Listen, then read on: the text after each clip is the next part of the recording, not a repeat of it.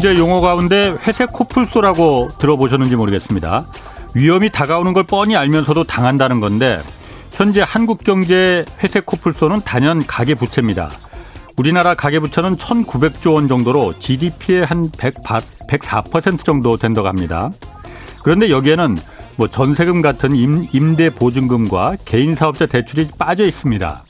이것까지 포함시키면 3,200조 원이 넘어서 GDP의 160%를 넘습니다. 일각에선 우리 가계부채가 좀 많긴 하지만은 연체율이 0.2% 수준으로 매우 낮아서 이거 별 문제 없다 이렇게 말하고 또 있습니다. 뭐 미국의 연체율이 2% 정도니까 우리보다 한 10배 정도 더 높습니다. 그러니까 우리나라가 연체율이 낮은 건 맞습니다. 그렇지만 미국이 원금과 이자를 같이 갚도록 돼 있는 반면에 우리의 경우 상당수가 원금은 놔두고 이자만 갚는 형태입니다.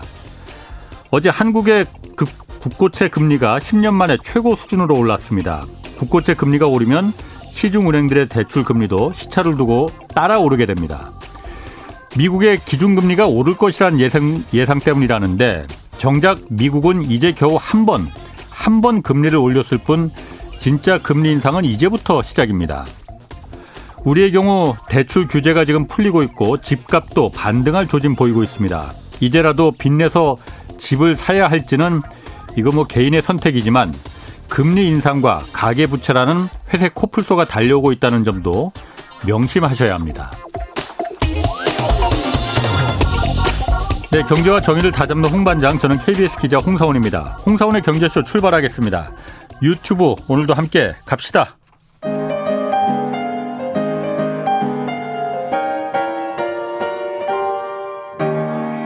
대한민국 최고의 경제 전문가와 함께 합니다. 믿을 만한 정보만 쉽고 정확하게 전해드립니다. 홍사운의 경제쇼. 네, 우크라이나에서 러시아군의 대대적인 공세가 임박했다는 관측 나오고 있습니다. 젤렌스키 우크라이나 대통령이 이번 한 주가 전쟁에서 매우 중요한 시점이 될 것이다 이렇게 말했는데 이 내용 오늘 좀 자세히 알아보겠습니다. 최준영 법무법인 율촌 전문위원 나오셨습니다. 안녕하세요. 네, 안녕하세요. 자, 우크라이나 이거 굉장히 길어집니다. 일단 네. 동, 동부 돈바스 지역 여기서 우크라이나와 러시아의 결전이 임박했다 이런 전망 나오고 있습니다. 뭐 일각에서는 2차 세계 대전과 맞먹는 대전투가 일어날 것이다 이런 전망도 나오는데 어, 좀 그부 상황 어떻게 된 건지 좀 자세히 설명해 주시죠. 일단 2월 말에 이제 시작했던 러시아의 침공은 예. 어, 동쪽, 남쪽, 북쪽 3면에서 이루어졌었죠. 예. 그런데 이제 그 동안에 3월 내내 이제 키, 키우를 중심으로 한 북쪽 전선에서 이제 예. 주로 공방전이 많이, 많이 벌어졌고 예. 동쪽은 어떻게 보면 약간 교착 상태에 빠진 이제 그런 예. 상태였죠. 음. 그런데 이제 3월 말부터 러시아가 이제 전술을 이제 바꿔서 북부 음. 전선에 배치돼 있던 병력들을 대부분 벨라루스나 러시아로 철수를 예. 시켰던 거죠. 예. 이게 처음에 나왔을 때는 이제 휴전을 하려고 그러는 거 아니냐라고 예. 이야기를 했는데 그 이후에 이제 러시아가 이제 그 전략적 목표를 변경했음이 이제 드러난 거죠. 음. 동부 지역, 즉 흔히 말하는 이제 드네프르강 동쪽에 예. 과거에 이제 예. 러시아 친러시아적 성향이 강했던 어떤 그런 지역들을 확실하게 장악하려고 예. 작은 지역이지만 예. 확실하게 장악, 장악하겠다. 예. 그를 위해서 일단 전술적으로 이제 후퇴를 한 거 아니냐라는 예. 이야기가 나왔고요.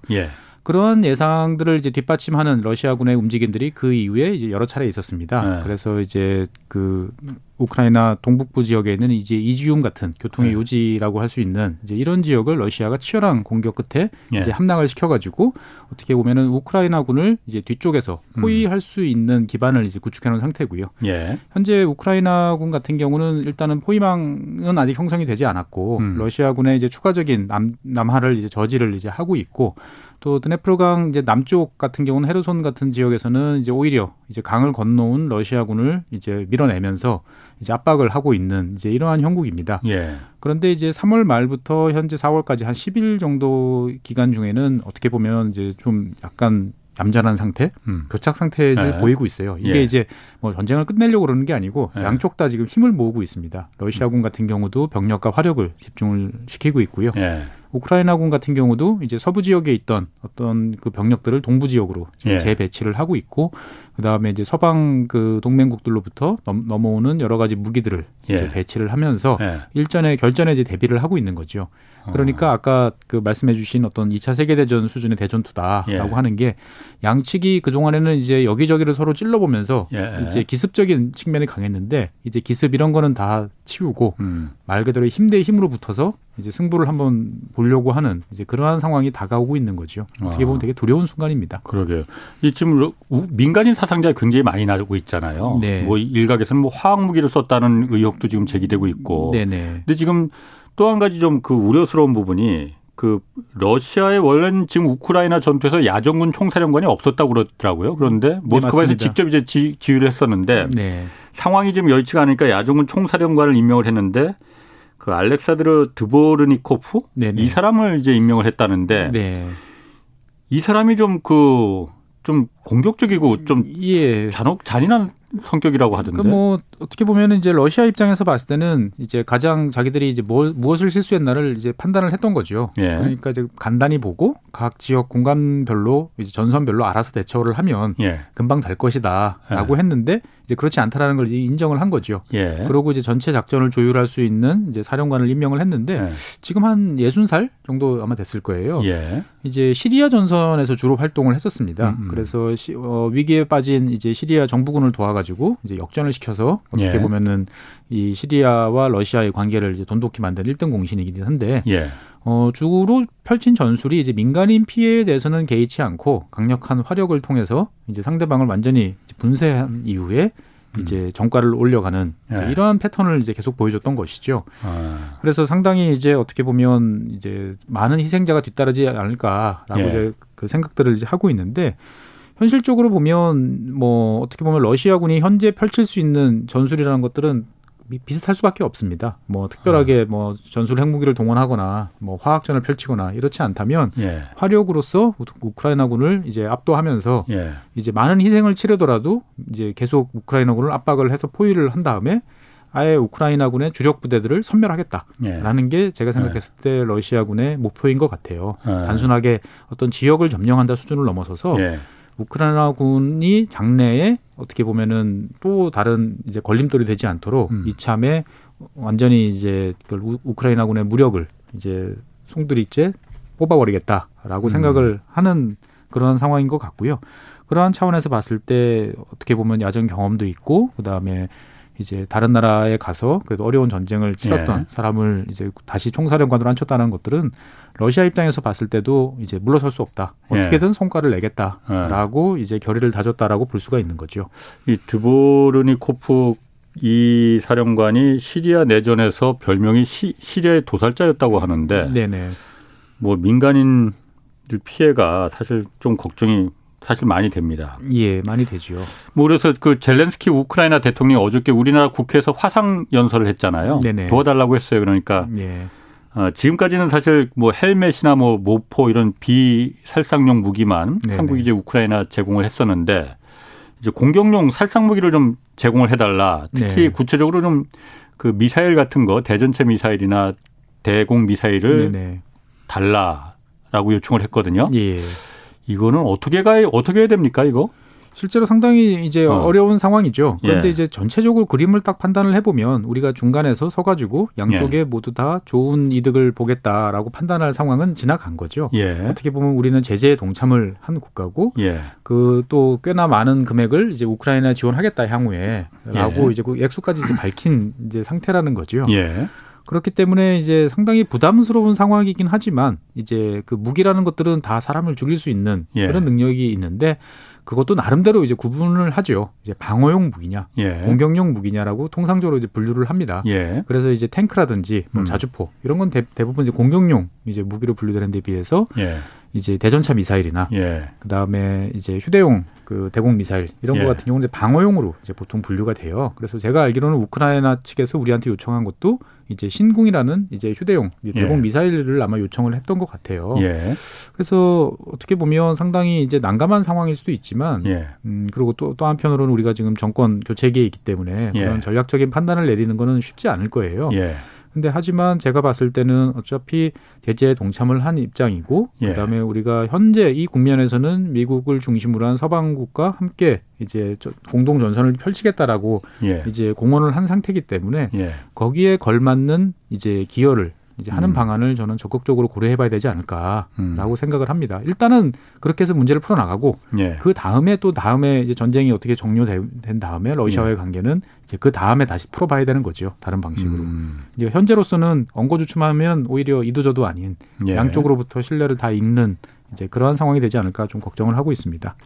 그리고 어쨌든 이번 전쟁으로 해서 우크라이나는 뭐 말할 것도 없거니와 네. 러시아 경제도 굉장히 황폐화될 것이다 이런 전망이 있어요. 네. 뭐그 월드뱅크에서는 세계은행에서는 뭐 러시아의 GDP가 아, 그 러시아의 성장률이 마이너스 11%까지 떨어질 것이다 이번 전쟁으로 뭐 이런 전망까지 내놓고 있고 어, 이 두 나라 지금 경제 상황은 어떻습니까? 일단은 숫자상으로 보면 뭐 처참하죠. 네. 뭐 우크라이나 같은 경우는 사회 기반 시설 인프라들이 뭐 처참하게 지금 파괴가 되고 있는 중이죠. 예. 양쪽 모두 다 뭐 군사적 목적으로 인해 가지고 파괴하고 부수고 하는 상황이다 보니까 뭐 GDP가 뭐 절반 이하로 이제 예. 내려갈 수 있다라고 예. 말할 정도죠. 그다음에 우크라이나 같은 경우는 이제 농업 비중이 높은데 농사 제대로 짓지 못하고 있으니까 예. 수익이 날 곳도 없고요. 예, 예. 러시아 역시 이제 각종 제재를 통해서 많은 이제 희생을 이제 치르고 있는데 예. 뭐두 나라의 경제 상황이라는 것들은 일단은 현 시점에서 봤을 때는 젤렌스키 대통령이나 푸틴 대통령이나 당장의 고민 사항은 아닐 거라고 저는 생각을 합니다. 일단은 여기서는 어쨌든 힘 대 힘으로 붙어서 이제 음. 누가 어떤 전략적 우위에 서느냐 예. 그리고 그 다음 이제 상황에서 뭐 이런 경제적인 것들을 어떤 식으로 풀어낼 것인지 그 다음 과제지. 예. 밖에서 봤을 때에 어떻게 보면 이 우크라이나와 이제 러시아가 경제가 힘들어지니까 뭔가 지도자들이 뜻을 바꾸지 않을까? 뭐 새로운 방향으로 나가지 않을까라고 예. 기대하기에는 상황이 너무 급박하게 예. 돌아가고 있다라고 보여지고 예. 사실 이 전쟁이 조금 더 길어지면 이제 모두가 이제 패배자로 갈 수 있는 이제 예. 그러한 상황이긴 하지만 어, 어떻게 보면 우크라이나가 훨씬 힘든 거죠. 아. 냉정하게 말하면. 그러니까 이 전쟁이 길어지면 모두가 패배자다. 그 부분 관련해서 이런 분석도 있습니다. 그 미국 그 안보 안보보좌관 제이크 설리반이 얼마 전에 그런 얘기를 했어요. 이 전쟁 몇 달간 더 계속될 거다. 몇 달간이라면 사실 현대전에서 굉장히 긴 기간이잖아요. 지금도 이미 2월 24일 날 시작했으니까 지금 뭐 한 달이 훨씬 넘었는데. 네네.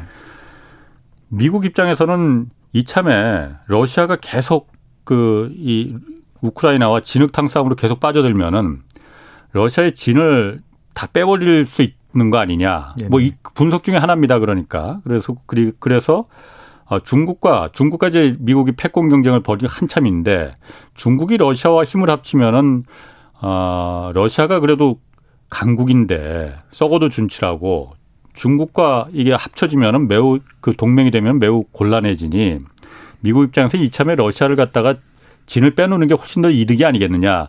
과거에 뭐 페레스트라이커나 페레스트로이카나 뭐 글라스노트 때처럼 자, 스스로 그냥 그 지뢰 그냥 집 제풀에 꺾어버리게 그런 분석이나 의견에 대해서는 어떤 좀 생각이십니까, 최 박사님? 글쎄요, 그렇게 볼 수도 있지만 예. 어, 어떻게 보면 이제 한쪽이 무너지면 서로가 대립하고 있는 쪽에서 한쪽이 예. 무너지면 다른 한쪽에 또 이득을 많이 보는 거죠. 그러니까 예. 이제 러시아와 중국이 긴밀한 관계를 맺는다. 하지만 두 나라는 근본적으로 서로가 신뢰하지 않거든요. 역사적으로 보면 예. 항상 상대방 뒤통수를 치고 뭔가 예. 자국의 이득을 극대화할 생각을 하기 때문에 예. 어떻게 보면 미국 입장에서 봤을 때는 그 사이의 관계를 적절하게 활용을 해가면서 예. 이 유리한 면으로 끌고 갈 수도 있는 그런 상황이었는데 만약에 이제 한 축이라고 볼 수 있는 러시아가 상당히 취약해진 상황으로 전락했다라고 예. 보면 어떻게 보면 러시아 입장에서 봤을 때는 두, 뭐 서방에 두 손 들고 그러면 우리가 이제 어, 말 잘 듣겠습니다라고 이야기할까요? 러시아는 아니죠. 절대 그럴 예. 나라가 아니죠. 예, 예. 그렇게 되면 결국은 이제 중국에 대해서 어, 예. 중국이 원하는 걸 우리가 다 들어주겠다. 예. 어, 중국을 통해서 어떻게 보면은 우리가 그동안에 입은 피해, 그다음에 우리의 떨어진 미신 이런 것들을 만회하겠다라고 그래서 또 예. 공세적으로 나올 수도 있는 거죠. 예. 중국이 가지고 있지 못하는 여러 가지 뭐 전략적인 그 무기에 대한 기술이라든지 정보망 이런 거 노하우 이런 것들은 사실은 러시아가 탁월하거든요. 예. 그런 것들을 이제 중국에다가 제공해 줄 수도 있는 거고. 예. 그다음에 미국 입장에서 봤을 때는 러시아와 이 전쟁이 계속 길어지면 당장은 뭐 여러 가지로 미국이 가장 이득을 보는 것처럼 보이지만 예. 그 미국 입장에서 봤을 때는 혼자서 지금 뭐 우크라이나를 지원하는 게 아니고 예. 유럽이라는 많은 그 동맹국들을 서로 챙겨가면서 이제 단일 대오를 음. 만들어 놨는데 전쟁이 길어지면 이제 서로 생각들이 이제 복잡해진단 말이죠. 예. 지금 음. 나토 같은 경우도 그 안에 있는 회원국들 사이에 뭐 온도 차이가 분명히 존재를 하고 있고 예. 계속적인 희생이라든지 러시아와의 어떤 갈등 이런 것들이 이제 장기화 됐을 때 우리가 이제 이 부담을 계속 감내하고 가야 되느냐 이런 국민적인 이제 불만들이 있을 수밖에 없는 거죠. 예. 그럴 경우에 이제 미국이 그러면 러시아가 그 그 동안에 이제 유럽 국가들과 거래하고 뭐 그 상호 교, 교류 상태에서 챙겨줬던 여러 가지 것들을 미국이 대체할 수 있느냐라고 보면 최대한 음. 노력을 하긴 하겠지만 100%할 수는 없거든요. 물론이죠. 예. 네. 그러니까 이제 그럴 때 이제 이탈자들이 여기저기서 나올 수가 있는 상황을 예. 미국이 잘 단도리 해가면서 음. 어, 끝까지 밀어붙일 수 있느냐. 음. 만약 갈 수 있다 그러면 미국 입장에서 봤을 때 나쁠 게 없겠지만 예. 현실적으로 봤을 때 미국이 그럴 정도로 계속 할 수 있는 상황은 저는 아니라고 보여지고요. 음. 그렇기 때문에 그 이 상황이 어떻게 보면 단기적으로 어 파괴적으로 진행이 되다가 빨리 끝나는 게 미국 예. 입장에서 봤을 때도 좋지. 이게 예. 이제 장기적으로 질질 끌리게 되면 또 다른 예. 국면으로 이제 전환이 되는 거지요. 아, 미국도 그러니까 빨리 전쟁이 끝나는 걸 더 원하고 있다. 어느 정도 수준에서 제가 맞아. 봤을 때는 음. 한 5월 달 정도에는 이제 매듭을 지었으면 좋겠다라고 예. 생각을 하는 거죠. 왜냐하면 러시아산 우크라이나산 곡물 최대 수입처가 이집트를 비롯한 중동 국가인데 예. 과거 2010년에 그 러시아가 밀 수출을 중단하면서 이 지역에 아랍의 봄 사태가 벌어졌지 않습니까? 예. 똑같은 사태가 또 벌어질 수도 있는 거예요. 음. 그러다 보니까 미국이 지금 중동 지역에 대해서 어떻게 보면 자기의 원칙을 허물고 뭐 이란과의 관계, 예. 그다음에 뭐 베네수엘라와의 관계 이런 거에 대해서도 여러 가지 예상치 못했던 예. 이제 도움을 청하고 좀 유화적인 태도를 보인다는 것 자체가 예. 미국으로서도 이제 이 사태가 장기화되면 상당히 이제 처리해야 될 전선들이 훨씬 넓어지는 거지요. 어, 아, 그런데 미국이 예를 들어서 그 전쟁이 빨리 끝나길 원한다면은 네. 좀그 안 맞는 게 네. 미국이 일절 대화나 평화 협정에 나서질 않고 있지 않습니까? 그러니까 사실 가장 그 큰 중재자는 미국일 텐데 네. 미국이 일절 나서지 않고 있잖아요. 그렇죠. 근데 미국이 나서는 순간 그러면은 이제 국면이 또 달라지는 거죠. 미국이 그러면 거기에 맞춰서 우크라이나에 대해서 이래라 저래라 할 수 있을 만큼의 뭐 영향력 이런 예. 것들을 이제 발휘할 수 있을 것이냐. 우크라이나 입장에선 그럴 것 같은데. 우크라이나 입장에서 봤을 때는 지금은 이제 그럴 상황은 지난 거죠. 이제 보면은 그 예. 전쟁이 일어나기 전에 전이었으면 예. 미국이 나서서 뭔가를 예. 중재를 하고 어, 뭐 타협책을 갖고 오면 뭐 예. 고려를 해볼 수 있으나 음, 음. 지금은 수만 명의 인명 피해와 국토가 잿더미가 되는 상황을 치르면서 여기까지 왔는데 예. 여기서 갑자기 이제 그만해라라고 하면 아. 우크라이나 입장에서 봤을 때는 이제 그것도 받아들이기가 음. 곤란한 상황인 거죠. 예를 들어 돈바스도 뺏 뺏기고 그러니까 뭐 우크라이나 입장에서 봤을 때는 영토는 거래 대상이 될 수 있다라고 예. 이야기는 했으니까 예. 어느 정도까지는 이제 거래를 할 수 있겠지만 그 거래를 중간에 챙, 기는 주체로서 미국이 등장하기에는 음. 이제 적절하지 않은 상황인 음. 거고 그러다 보니까 이제 우크라이나 입장에서 봤을 때는 여러 국가들한테 대해서 이제 도움을 청했죠. 그래서 예. 뭐 어떨 때는 이스라엘도 등장하고 어떨 때 보면은 터키도 등장하고 예. 중국도 등장하고 예. 하지만 다들 지금 이제 결정이 안 난 상황이기 때문에 예. 상대방의 힘 대 힘이 어떻게 기우느냐를 좀 보자라고 예. 보는 거죠. 음. 그 중국은 그럼 어떤 입장일지 이것도 사실 굉장히 궁금하거든요. 아까 중국과 러시아가 동맹이 맺어지면 미국과 중국의 그 패권 경쟁에 어, 미국으로서는 큰 부담이 될 수 있으니 네. 러시아 힘을 진작에 빼놓자 이참에 뭐 그 부분에 대해서는 어, 여러 가지 의견이 있을 수 있지만은 네네.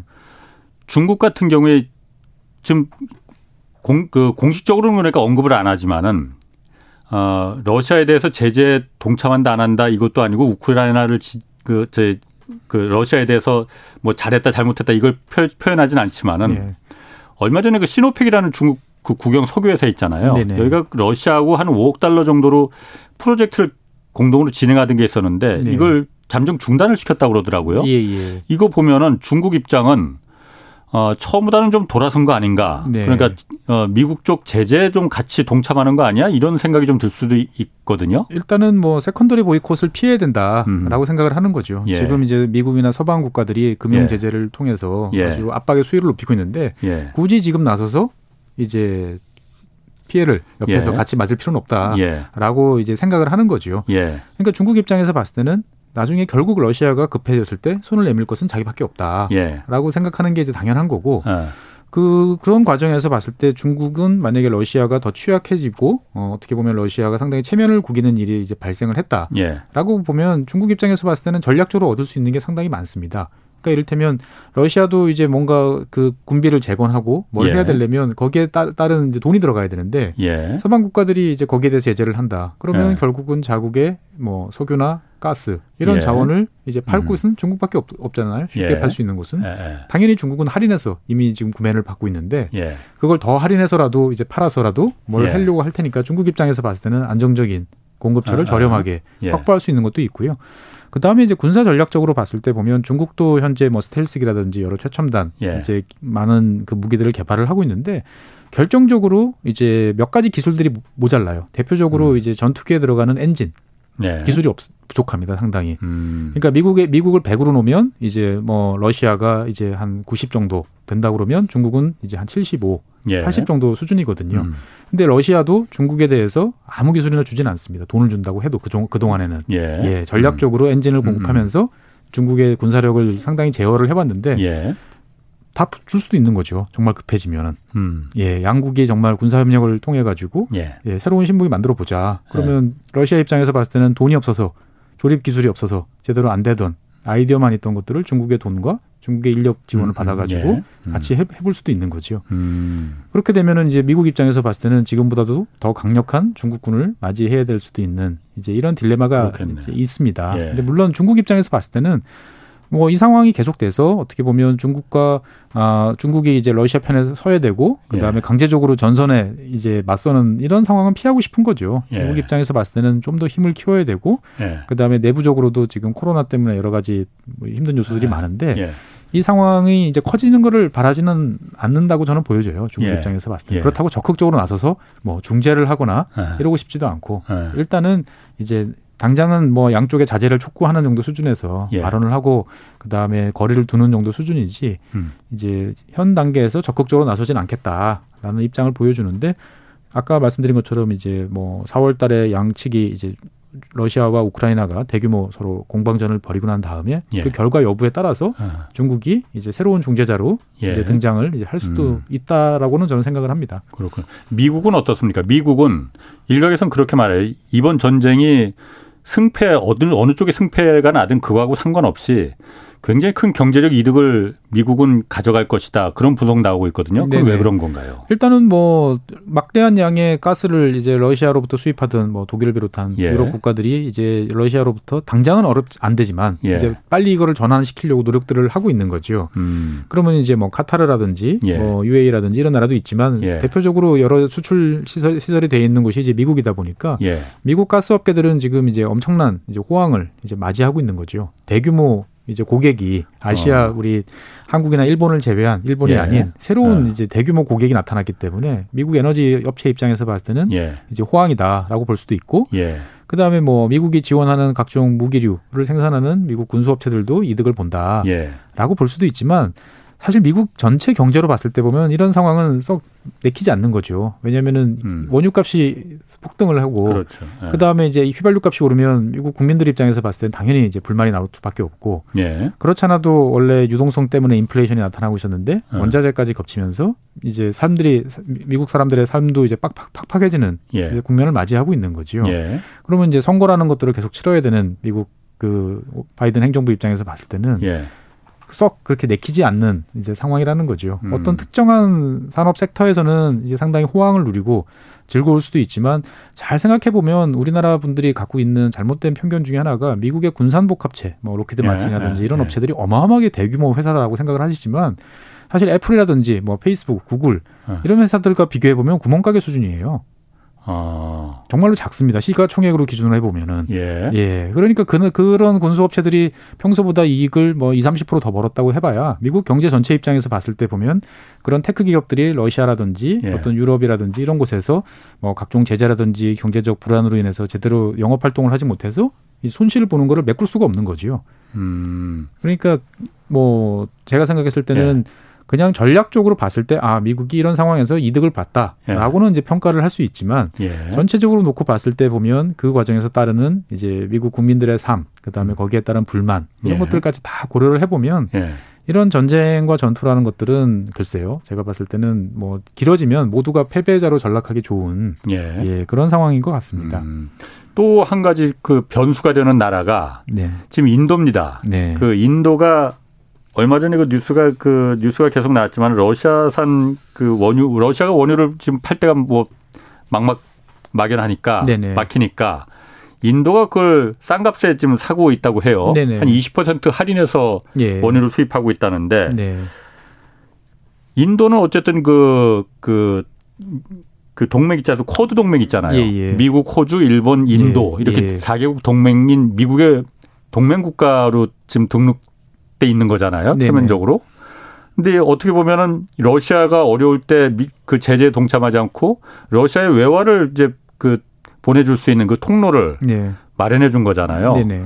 이거는 어떻게 봐야 되는 건가요? 인도는 왜 이러는 걸까요? 그러니까 이제 아. 인도라는 나라에 대해서 예. 보통 우리나라 국민들 많은 분들이 이제 약간 오해를 하시는데 예. 인도는 전체적으로 보면 못 사는 나라죠. 예. 개개인으로 보면 아직까지 이제 중국보다도 한참 뒤처진 이제 예. 그런 나라지만 인도라는 나라는 어떻게 보면 전 세계에서 뭐 자기만의 universe를 가지고 있는 예. 자기만의 어떤 우주와 힘을 가지고 거대한 인구와 땅덩어리 그리고 전략적 입지라는 걸 통해 가지고 어느 나라에도 내 우리가 굳이 편들 필요가 없다라는 생각을 인도 음. 건국 이래 계속 해왔기 때문에 예. 비동맹 노선의 주창자잖아요, 인도가. 예. 그러니까 인도 입장에서 봤을 때는 이제 항상 그 영원한 맞수인 파키스탄과 이제 파키스탄과 친한 나라를 제외하고 나면 예. 누구든지 다 자기네 나라 그렇지. 친구가 될 수 있다라고 생각을 아, 하는 거예요. 아. 그러니까 그 자기네 나라를 인도를 직접적으로 침공한다든지 예. 위협하는 나라가 아니라면 우리는 최대한의 이익을 그 사이에서 얼마든지 누리는 게 우리의 예. 권리고 당연한 이제 활동이다라고 음. 보는 거지요. 예. 그렇기 때문에 이제 뭐 코드라는 것 자체는 이제 인도가 여기에 들어가게 된 이유는 예. 중국이라는 어떻게 보면 현실적인 국경을 맞대고 있는 국가와 이제 분쟁 그리고 예. 이제 중국의 어떤 공격적인 모습들로 인해서 뭔가 혼자서 중국 중국을 감당하기는 어렵다. 그렇, 예. 그렇기 때문에 이제 미국 그다음에 일본 등의 어떤 해양 이 세력과 손을 잡고 이제 연대를 하겠다라는 아, 아. 의미로서는 전략적으로 선택을 했지만 예. 그것이 그거는 이제 중국과에 관한 이제 절, 전, 전략의 어떤 판단이지 그 나머지 뭐 러시아라든지 이런 거하고는 또 별개의 문제다라고 아. 자유롭게 생각을 하는 거죠. 그러니까 쿼드는 중국을 상대로 한 동, 군사 동맹이니 네. 그거는 인도 우리하고도 인도하고도 직접적인 그 중국과 국경을 맞대고 있으니 예, 예. 어, 거기는 동맹하겠지만은 네. 러시아는 다르다 예. 이거군요. 그래서 최근에 또 중국의 왕이 이제 외교부장이 인도를 또 방문했어요 얼마 전에. 예. 예. 그래서 이제 또 모디 수상하고도 또 저기 회담도 하고. 예. 이러면서 어떻게 보면은 지금 우리는 이제 미국을 중심으로 러시아하고 줄을 예. 쫙 세워서 양쪽 예. 다 아주 일관된 전선이 있다라고 예. 생각을 하지만 그 전선이 뚜렷한 지역도 있고 예. 상당히 불투명하고 서로가 이제 주판 하나를 튕기면서 예. 이득을 극대화하기 위한 나라들도 되게 많아요. 예. 중동 국가들도 그렇고 그다음에 이제 인도 같은 경우도 그렇고 당장 현실적으로 보면 인도는 파키스탄하고 이제 여러 차례 무력 분쟁도 빚고 전투도 하잖아요. 예, 그렇죠. 그러면 인도의 그 공군기라든지 인도의 자랑인 해군의 그 항공모함, 함재기 다 러시아산이에요. 음. 러시아와 아, 관계가 틀어 예, 예, 러시아가 관계가 틀어지면 예. 러시아로부터 부품 공급을 받지 못하면 인도의 군사력은 한순간에 취약하게 내몰리는 거고 예. 그럴 때 이제 미국의 지원을 받는 파키스탄이 이제 요령껏 도발을 했을 경우에 보면은 인도는 상당히 또 취약해질 아. 상황이 있는 거지요. 그러다 보니까 인도 입장에서 봤을 때는 예. 뭐 러시아가 우크라이나 붙는 거는 붙는 거고 예. 어, 자기들로서는 러시아한테 그동안 당한 것도 많아서 감정이 사실 썩 좋지는 않지만 예. 그렇다고 러시아가 해준 몫을 미국이 다 해줄 수 있느냐? 라고 생각해 보면 인도는 그렇게 생각하지 않는 거죠. 어. 네. 그러면은 인도 같은 경우에 그렇게 러시아 그 원유를 수입하고 그러면은 네. 이거는 미국의 그 제재 대상에 포함되지 않습니까? 뭐 아까 말한 대로 secondary 보이콧이나 그렇죠. 이런 거 상관없어요? 할 수도 있죠. 할 수도 네. 있지만 미국이 만약에 인도를 secondary 보이콧이나 이런 식으로 강력하게 제재를 해버리면 네. 인도는 또 다른 자기만의 my way를 걸으면서 갑자기 중국과 악수를 하고 어. 인도양에서 뭐 인도 중국 합동 훈련, 네. 군사 훈련 얼마든지 할 수 있는 나라예요. 어. 그러니까 인도라는 나라를 예. 어느 강대국 예전 냉전 시절에서도 예. 이제 미국이나 이제 소련이 함부로 예. 하지 못했던 이유들이 있거든요. 어. 그런 엄청난 인구, 그다음에 예. 전략적 입지 이런 것들이라는 것들이 영향력이 있다라는 거죠. 그러니까 예. 우리가 생각했을 때는 그냥 one of them인 나라지만 예. 국제 이런 관계에서 봤을 때 보면은 항상 인도양이라는 그 지역을 놓고 봤을 때 보면 절대 무시할 수 없는 나라가 이제 인도라는 거죠 보면은 그러다 음. 보니까 인도는 언제든지 음. 뭐 누구랑 손을 잡을 수 있다라는 자신감이 있는 거고 그거에 어. 대해서 남들이 우리한테 뭐라고 하면 그러면 우리는 맞서겠다. 라고 하는 거죠. 그럼 지금 미국도 그러니까 인도의 그 스탠스에 대해서는 용인을 해주는 거군요. 불만은 그러면. 많죠. 불만도 많고 예. 그러다 보니 이제 여러 가지 이제 구두 경고라든지 예. 발언은 세게 하지만 예. 실제로 뭐 그러면 인도까지 제재로 제재 대상으로 포함시킨다라고 예. 하면은 이제 지금 러시아를 상대하기도 좀 바빠 죽겠는데 아. 굳이 전선을 넓혀서 얻을 이득은 별로 없지 않습니까? 아, 중국도 상대해야 되는데. 그렇죠. 아. 그러다 보니까 이제 말로써 불만을 표시하고 예. 인도도 너희들 이득만 챙기지 말고 예. 이럴 때 전체적으로 좀 시야를 넓혀 봐라라고 아. 이제 경고를 하는 거죠. 말은 얼마든지 할 수 있으니까요. 음. 그러니까 인도 입장에서는 그러니까 중국이 어쨌든 그 국경을 마주대고 있고 네. 옆에 파키스탄은 적, 적성 적대적인 국가고 네. 그러다 보니 파키스탄과만 친하지 않으면 우리는 다 친구 될 수 있어. 다만 그렇죠. 중국은 국경을 맞대고 있고 분쟁도 좀 있었잖아요. 예, 파키스탄은 어. 파키스탄의 가장 큰 우방인 또 중국이거든요. 예. 그러니까 이제 두 나라하고는 별로 사이가 당연히 안 좋을 수밖에 없는 음. 거고. 그러니까 미국이든 러시아든 예. 적에 적 양다리 다 걸치는 거군요. 그러면. 그렇습니다. 적에 적은 뭐 아. 나의 친구라고 이제 예. 보여지는 거니까. 예. 그래서 인도라는 나라를 이제 바라볼 때는 조금 다른 관점에서 바라봐야지. 예. 이제 우리와 같이 이제 어떻게 보면은 양자택일의 어떤 관점으로 보기에는 예. 어, 상당히 선택권과 자율성이 있는 나라다. 라고 보시면 될 것 같습니다. 그럼 아까 말씀하신 대로 왕이 부장이 인도 방문해서 모, 모다 총리하고 예. 그 같이 만났잖아요. 네네. 인도와 중국의 관계는 그럼 인도는 아 중국은 인도에 대해서 지금 어, 어떤 입장입니까 그러면? 그 일단은 이제 네. 그 여러 가지로 이제 변화하는 상황에서 이제 다시 제스, 화해 제스처를 보내는 거죠. 굳이 쿼드라는 것 자체가 예. 만들어졌는데 그러니까 중국 입장에서 봤을 때는 미국, 굉장히 불편하지. 일본, 예. 그다음에 호주. 호주, 이 나라, 이 세 나라는 예. 어떻게 중국과 적대적인 관계를 금방 해소하기는 대립적인 관계를 해소하기는 쉽지 어렵, 않죠. 쉽지 않죠. 예. 근데 중국이란 나라는 중국이 인도라는 인도란 나라는 중국에서 봤을 때는 그나마 예. 쿼드에서 제일 약한 고리라고 볼 수 있는 거죠. 보면은 아, 약한 고리다. 예. 그러니까 아. 어떻게 보면 미국 중국이 지금 당장 인도랑 티격태격해서 얻을 수 있는 것은 예. 아무도 사람도 살지 않는 어떻게 보면은 그 히말라야 자락의 예. 자존심 싸움이라고 사실 볼 수 있는 거거든요. 예. 그러니까 중국 입장에서 봤을 때는 현재 인도의 자존심을 좀 살려주고 예. 그 다음에 대신 우리는 어떻게 보면은 쿼드 전선에 구멍을 내서 예. 이제 음. 활동의 여력을 넓힐 수 있는 그러한 방안을 얼마든지 중국도 생각할 수 있는 거죠. 음. 그러니까 중국 입장에서는 그 인도가 쿼드 자신들을 향한 네. 그 코드에 가입하긴 했지만은 했지만 결속 수준이 이제 다른 뭐 호주나 어. 인, 저기 예. 일본하고는 예. 다르다. 미국에서도 그 쿼드 동맹국 중에서 네. 인도가 가장 약한 골이라고 얘기는 했어요. 그래서 많이 네. 공을 들였죠. 네. 그래서 어떻게 보면 여러 가지 원자력이나 핵, 뭐 네. 그다음에 전략적 무기 이런 거에 대해서도 다 다른 나라에서 안 해주면서도 예. 인도에서는 해주면서 예. 여러 가지 공을 많이 들였는데 인도 입장에서 봤을 때는 그냥 나 좋은 거는 선택적으로 할 수 있다라고 지금 상황을 판단하는 거죠. 음. 그럼 지금 이런 가능성은 어떻습니까? 어쨌든 미국을 대항해서 러시아하고 중국은 아마 동맹이나 공동 전선이 가능할 수 있을 것 같아요. 거기다 유라시아 국가들과 인도까지 연합해서 구축해서 네. 미국과 대항하는 그러니까 서방 세계와 대항하는 그런 가능성 뭐 이게 바로 신냉전이긴 하지만은 예, 예. 그런 건 가능성은 어떻습니까? 사실 이제 그 이야기는 작년에 예. 이제 그 아프가니스탄이 이제 무너지면서 예. 이제 그 중앙아시아 지역에 어떻게 보면 근본적인 변화가 생겼고 그래서 널리 정말 크게 바라보면 중국, 러시아, 그다음에 중앙아시아 국가들, 그다음에 예. 이제 이란까지 연결되는 어떻게 보면 대륙의 어떤 그 주춧돌이 확 바뀐 이제 그런 예. 느낌이다. 그래서 예. 이제 반 해양 세력, 반 이제 서방 세력의 어떤 진지가 구축이 된 거 아니냐라고 아, 예. 하는 이야기들이 사실 작년에 되게 많이 나왔었어요. 예.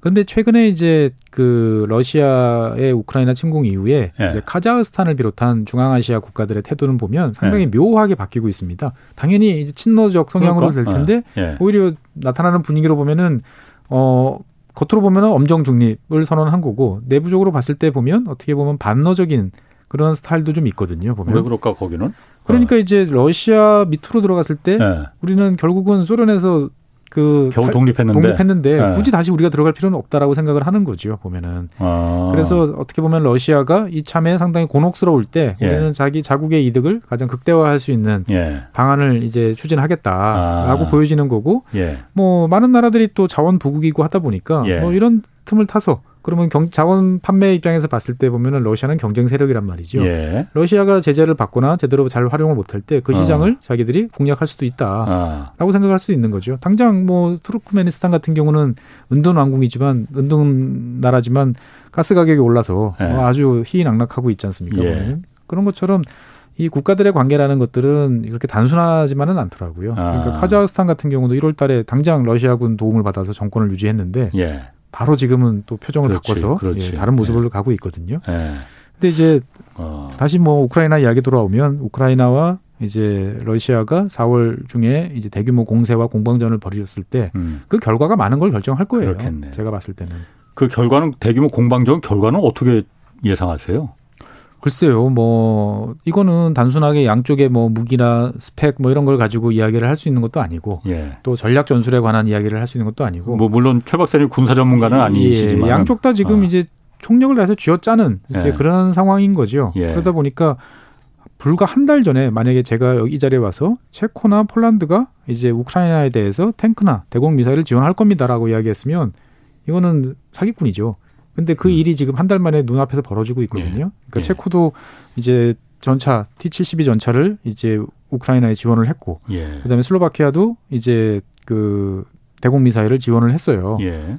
사실은 음. 그 전까지는 불가능한 일이 이루어지는 거고 음. 뭐 오늘 같은 경우도 폴란드가 이제 현대화 개수를 해서 이제 보관하고 있던 100대의 T-72 전차가 사라졌어요. 무기고에서. 우크라이나로 간 거예요, 그러면은? 그러니까 이제 사람들이 이게 우크라이나에 갑자기 나타난 동부전선에 나타난 T-72 전차 예. 그거 아니냐라고 예. 이야기를 하는 거고 폴란드는 난 잘 모르겠다. 없어진 거는 없어 왜 없어졌는지 확인해 봐야겠다라고는 하지만 그러면서 폴란드는 어. 이제 비꼬는 거죠. 어. 뭐 T-72 전차는 어디서나 살 수 있는 전차 아니냐. 많이 어. 풀려 있다 라고 어. 이야기를 하는 거죠. 그러니까 예. 양쪽 다 지금 뭐 도와주는 진영, 네. 뭐 그다음에 러시아, 뭐 서로가 이제 모든 힘을 쥐어짜서 네. 이제 공방전을 준비를 하는 거고 이제 그 결과가 이제 뭐 일방적으로 기울 것이냐, 네. 아니면 또 많은 희생만 치르고 또 교착 상태로 갈 것이냐. 네. 거기에 따라서 이제 만약에 교착 상태로 갔다. 그러면 둘 다 힘이 빠졌으니까 여기서 그만하자 일단 휴전을 할 수도 있는 거고 예. 그렇게는 못하지라고 예. 그래가지고 또 계속 이어질 수도 있는 거고요. 예. 그러니까 뭐 앞날은 알 수가 없지만 일단은 앞으로 한 2, 3주, 예. 한 2주 정도가 예. 어떻게 보면 또 하나의 분수령이 될 수 있다. 그렇군요. 정도로 판단을 하고 있습니다. 그리고 지금 그 러시아가 이제 우크라이나 침공한 이후에 어쨌든 서방 세계가 경제 제재 굉장히 강도 높게 했다고 했잖아요. 네. 그래서 뭐 국제 결제 은행에서 러시아도 이제 퇴출시키고 뭐 그 자산도 동결하고 네. 뭐 사실 그 다른 나라의 그그 그 러시아는 그래도 강대국인데 네. 이런 나라의 자산을 그냥 일방적으로 동결시키는 건 사실 저도 깜짝 놀랐어요. 그게 가능한 얘기인가? 예. 뭐이 정도인데 별 그런데 계속 우크라이나 공격 러시아가 멈추지 않고 그러는 거 보면은 예. 이 경제 그 제재가 예. 이게 효과가 있, 는 건가 이런 생각 좀 들거든요. 그러니까 이제 우리나라하고 러시아는 상당히 이제 다른 나라죠. 예. 우리나라처럼 이제 무역 의존도가 높고 대외적으로 예. 당장 에너지만 뭐 유조선 몇 척만 안 들어와도 이제 난리가 날 수 있는 예. 상황의 국가와 예. 그렇지 않은 국가는 이제 많이 다른 거고요. 예. 제재 우리가 이제 이란에 대한 제재도 보시면 아시겠지만 이런 에너지원이나 식량 자원이나 이런 것들이 풍부한 나라 같은 경우는 제재가 효과를 발휘하기 위해서는 일정 수준 시간이 상당히 걸립니다. 그리고 제재라는 것들은 완벽할 수가 없거든요. 예. 그러니까 항상 어떻게든 빈틈을 타서 추가적인 예. 비용을 지불하면 도망갈 수 있는 구멍들이 나타나는 경향들이 있는 거죠. 예. 그러다 보니까 제재를 가지고 모든 문제를 해결할 수는 없고 예. 제재를 통해서 상대방의 어떻게 보면은 이제 사기를 꺾고 그다음에 예. 국민들의 불만을 이끌어내서 음. 이제 압박하는 수단으로 활용할 수 있는데 예. 뒤집어 생각을 해보면 이제 그 압박을 받는 국민들 입장에서 봤을 때는 순간적으로 화가 납니다. 화가 나고 예. 이게 압박을 가하는 상대에 대한 원망 예. 그다음에 오히려 보면 똘똘 단기적으로는 더 뭉칠 수도 있어요. 예. 지금 예. 단계는 제가 봤을 때 보면 그런 수, 상황이 아닐까라고 어. 생각을 합니다. 어떻게 보면은 러시아 같은 경우도 이제 언론 통제를 상당히 강화하고 여러 가지 적극적인 예. 대내적인 정보 소스에 대한 차단 이런 예. 것들을 이제 많이 하면서 예. 러시아 국민 입장에서 봤을 때는 막연하게 가지고 있던 서방에 대한 불안감, 서방이 예. 우리를 언제나 괴롭히는 존재다라는 게 어, 현실로 다가왔어. 예. 그럼 이럴 경우에는 일단 우리는 푸틴 대통령 밑에서 일치 단결해서 예. 이겨야지. 라고 생각을 하기 쉬운 거죠 보면 어. 이게 다 우리 대통령이 잘못해서 나타나는 문제가 아니고 음, 음. 이거는 서방의 음모가 드디어 현실로 나타난 거다라고 믿기 좋은 상황인 거죠.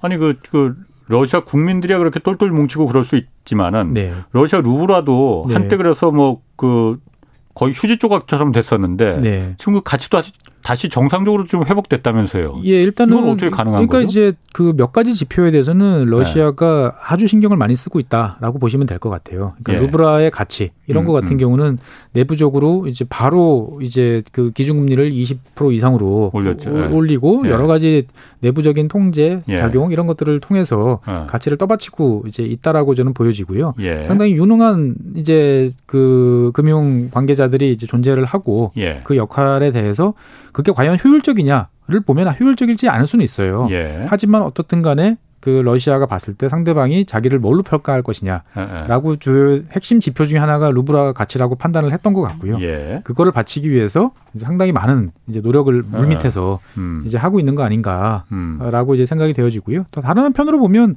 루브라 같은 경우는 뭐 국제화된 통화라고 보기는 사실 어려우니까 그렇죠. 예, 그렇기 때문에 음. 러시아가 이제 자국의 어떤 이득을 위해서 여러 가지 조치를 취할 경우에 일단 숫자상으로는 상당 부분 가치를 유지하는 데는 가능하지 않을까 그건 어떻게 됐나 모르겠네요. 그러니까 러시아가 천연가스 팔 때 그때 네. 그 뉴스가 나왔었잖아요. 그러니까 그 유럽 국가들이 네. 러시아 천연가스 살 때 러시아 루블 하루만 이제 사야 된다고 푸틴 대통령이 그 발표를 했었잖아요. 네네. 그래서 뭐 된다 안 된다 뭐 말 많았었는데 네. 그 뉴스 나온 지 꽤 됐는데 지금 그럼 러시아 천연가스를 루블 하루만 결제하는 결제하고 있나요? 아니면 어떻게 하고 있나요? 그러니까 일단은 독일 같은 경우가 이제 거부를 했고 예. 그러면서 상당히 지금 뭐 제가 그때 파악해 본 바로는 상당히 서로가 엉거주춤한 상태로 예. 이제 된 거죠. 그러니까 예. 이제 가즈프롬이 이제 은행도 가지고 있어요. 아 가스프롬이 예 그래서 그 천연가스 회사인데 예 아. 그 은행이 이제 예. 유럽에도 있는 거죠 지점들이 예. 그래서 거기에 이제 일단 눈 가리고 아웅인 거죠 예. 그러면 이제 일단은 뭐 유로화로 거기다 입금을 하면 예. 어 이거는 그냥 너희 계정인 거고 어. 우리 가스 판매 대금은 예. 이제 너희들이 이제 루브라로 바꿔서 이제 우리한테 아. 지불을 해야 돼라고 예, 이제 아. 이야기를 하는 거죠 그러면은 이제 가즈프롬이 그 가스 판매 계정에서 나갈 때는 루브라로 받아서 이제 독일에 판 것처럼 되지만 실제로 보면은 독일은 입장에서 봤을 때는 그거는 내 알바 아니고 음. 우리는 유로로 음. 너희들 계좌에 일단 그러네. 넣었어. 예, 예. 근데 기존에 쓰던 계좌가 아니고 아. 가즈프롬이 새로 이제 설정한 네. 그 계좌에 넣, 었던 음. 거지라고 음. 이야기를 하는 거죠. 그러니까 음. 현재로서는 서로가 이제 실익을 챙기기 위해서 노력을 하고 있는 거고. 그러니까 결국은 이게 되게 아이러니한 게 러시아는 여전히 매월 한 12조 원, 15조 원 가까운 가스 판매 대금을 유럽 국가들로부터 계속 걷어들이고 있어요. 그러니까 그거는 제재 대상에서 제외시킨 거잖아요. 그렇습니다. 이제 아. 그러고 그러고 난 다음에 그걸 가지고 결국 전쟁을 하고 있는 거고요. 예. 그다음에 그 러시아에 대해서 그런 식으로 비용을 지불한 이제 유럽 국가들은 또 나름대로 무기를 통해서 무기 지원을 통해서 음. 또 러시아를 예. 공격하는데 러시아의 공격으로부터 우크라이나가 방어하는데 예. 또 도움을 주고 있는 거죠. 뭐 러시아도 그렇다고 해서 자기네들 공격하는 그, 그 돈이 그 가스 판매 대금으로다가 자기네들 공격하는데 러시아 예. 젊은 군인들이 죽어나가는데 그렇다고 해서 가스 밸브를 잠그는 것도 아니고. 예. 그러니까 언제나 전쟁은 그렇습니다. 1차 세계대전 때도 영국군하고 독일군하고 서로가 한 몇 달 전쟁을 하고 나니까 예. 꼭 필요한 제품이 없어진 거예요. 예. 영국은 정밀 조준경을 만들 독일의 광학 그 기계들이 없었고 예. 독일 같은 경우는 영국이 통제를 하고 있는 고무가 없는 거예요. 예. 그럼 사실 전쟁을 멈춰야 되죠. 어, 어. 근데 전쟁을 멈추지 않고 양쪽 다 스위스를 동원했습니다. 어. 내륙 그 스위스가 중립 국가니까. 예. 그래서 서로가 서로를 죽이면서 한편으로 보면은 어. 스위스에서 어, 스위스의 중재를 통해 가지고 물물 교환도 하고 양쪽 다 거래를 했던 거죠. 아 스위스에서 그러니까 과학 조준경하고 고무를 서로 양쪽에서 필요한 걸 중재해서 그러니까 스위스가 중 스위스 아. 회사가 중간에 선 거죠. 아. 예, 그래서 우리는 영국 회사의 주문을 받아서 예. 이제 어떤 광학 기계를 어떻게든 수단과 방법을 가리지 않고 예. 영국에 전달해 주면 되는 거고, 아. 뭐 독일이 필요한 것들은 또 스위스 회사가 또 구해서 갖다 주는 거고, 아. 예. 되게 아이러니한 거죠. 그러게. 네. 그게 뭐 그게 전쟁이죠. 뭐 사실. 사실은 참 왜 그렇게까지 해가면서 싸워야 되는지는 잘 모르겠습니다.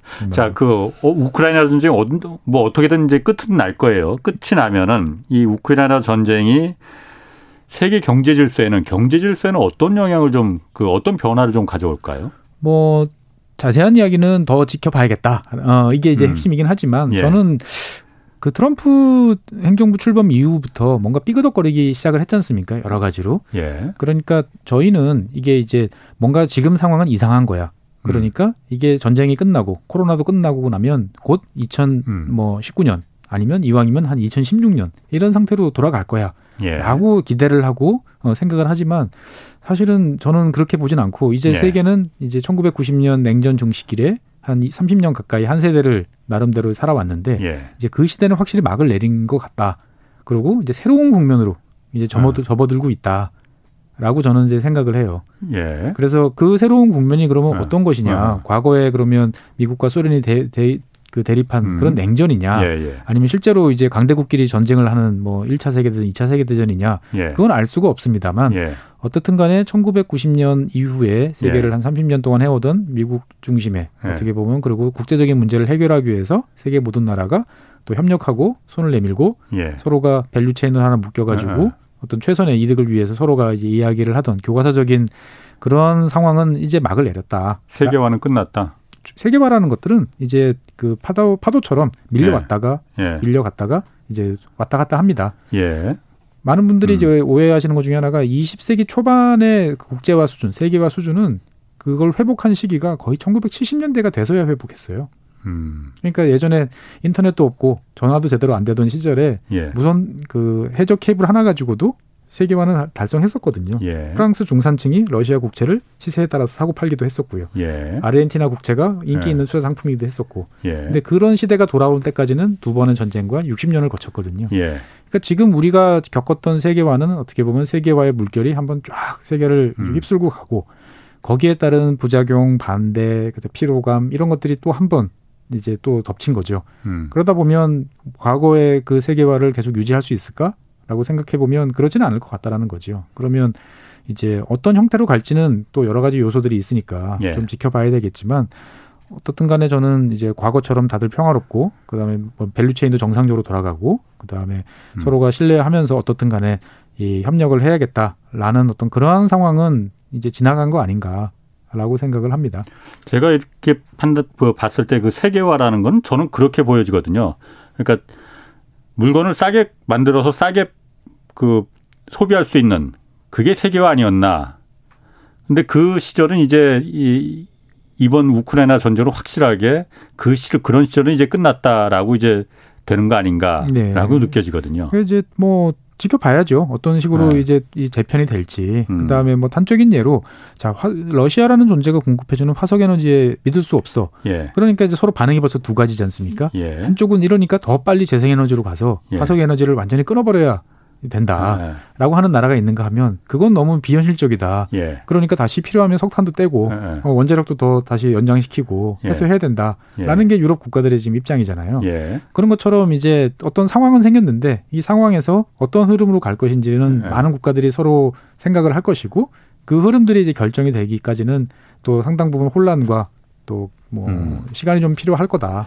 제가 이것도 좀 물어보겠습니다. 그럼 만약에 그런 세계 경제 질서가 제표돼서 일종의 그러니까 좀 어, 분단돼 분리되는 그런 그 시대가 올 수 있다는 거잖아요. 네네. 그러면은 이게 서방 세계와 어, 중국, 러시아, 아까 말한 유라시아 뭐 이쪽 국가와 어느 쪽이 더 치명적인 피해를 입게 되는 겁니까 그러면은?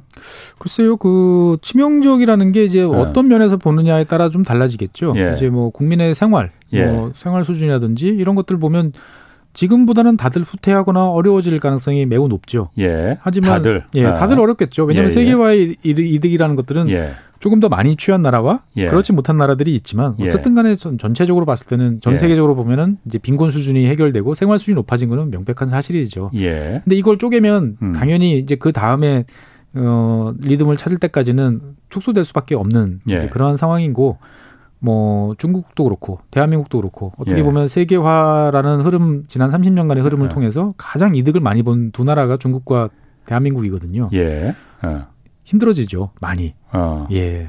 그럼 우리나라는 그 좀 이제 뭐 새 정부도 곧 들어서는데 네. 어떤 스탠스를 좀 취하는 게 맞습니까? 그러게 말입니다. 이게 상당히 정말 정말 고민이에요. 예. 어떻게 보면 과거에 어디 이제 시나리오 저 구석에 있을 법한 예. 이야기들이 이제 벌써 전면에 나와 있는 거죠. 예. 그러니까 저는 제일 걱정을 하는 게 뭐냐면 우리가 이런 분야에 대해서 전문가라고 이야기하시는 분들, 과거에 네. 경험 있다라고 네. 하시는 분들을 경험치를 아무리 끌어와 봐도 네. 대부분 30년이 안 되는 거예요. 그렇지. 예. 예. 예. 근데 지금은 이제 그거보다 더 전에 상황을 이해를 하든지 아니면 예. 완전히 새로운 상황으로 예. 지금 들어가야 된다라는 거죠. 예. 그래서 현 시점에서 봤을 때는 자꾸 습관처럼 과거에 이랬으니까 이렇게 될 거야. 예. 라는 그런 고정관념에서 벗어나는 게 우선이다. 예. 그리고 두 번째는 이제 대한민국이라는 나라가 어떤 나라인지에 대해서 정말 진지하게 우리 스스로 한번 고민해 봐야 된다. 그러니까 뭐냐면 우리가 경제적으로 성장했다고 그러잖아요. 예. 그러면 성장하면 그만큼 롤을 해야 되는 거예요. 예. 어, 다들 기대하고 그러면 그 롤에 따르면 이득만 있는 게 아니고 희생도 해야 되고 예. 대가도 치러야 됩니다. 예. 그러면 이제 그거를 할 용의가 있느냐라는 것도 이제 진지하게 물어봐야 되는 거지요. 음. 그러니까 우리가 이를테면 이 정도 경제 볼륨이 있으니까 우리도 국제적 발언권도 있어야 돼라고 다들 생각하시잖아요. 그러면 그, 그 부분 예. 알겠습니다. 아유, 오늘 말씀 고맙습니다. 지금까지 최준영 법무원 율촌 전문위원 함께 했습니다. 고맙습니다. 네, 감사합니다. 내일은 북한의 최근 경제 동향 좀 살펴보겠습니다. 지금까지 경제와 정의를 다루는 홍반장, 홍사원의 경제쇼였습니다.